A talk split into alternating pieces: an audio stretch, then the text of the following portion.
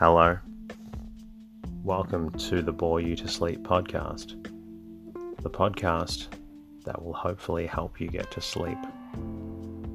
I am going to read an open source book, one that is not particularly interesting, but one that is hopefully boring enough to get you to sleep. My name is Teddy, and I aim to help people everywhere get a good night's rest. I would like to say Happy Easter to you wherever you are, and I hope that you and your family are keeping safe and well. I'll be taking a short vacation, which means that I won't be here to read you a bedtime story for a couple of weeks. I do realize that a lot of you rely on the podcast for sleep, and I'm grateful for those who listen to the podcast on a regular basis. I always love hearing from listeners.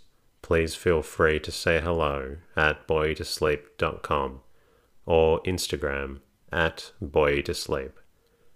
I'll return after next week with a story that hopefully bores you to sleep.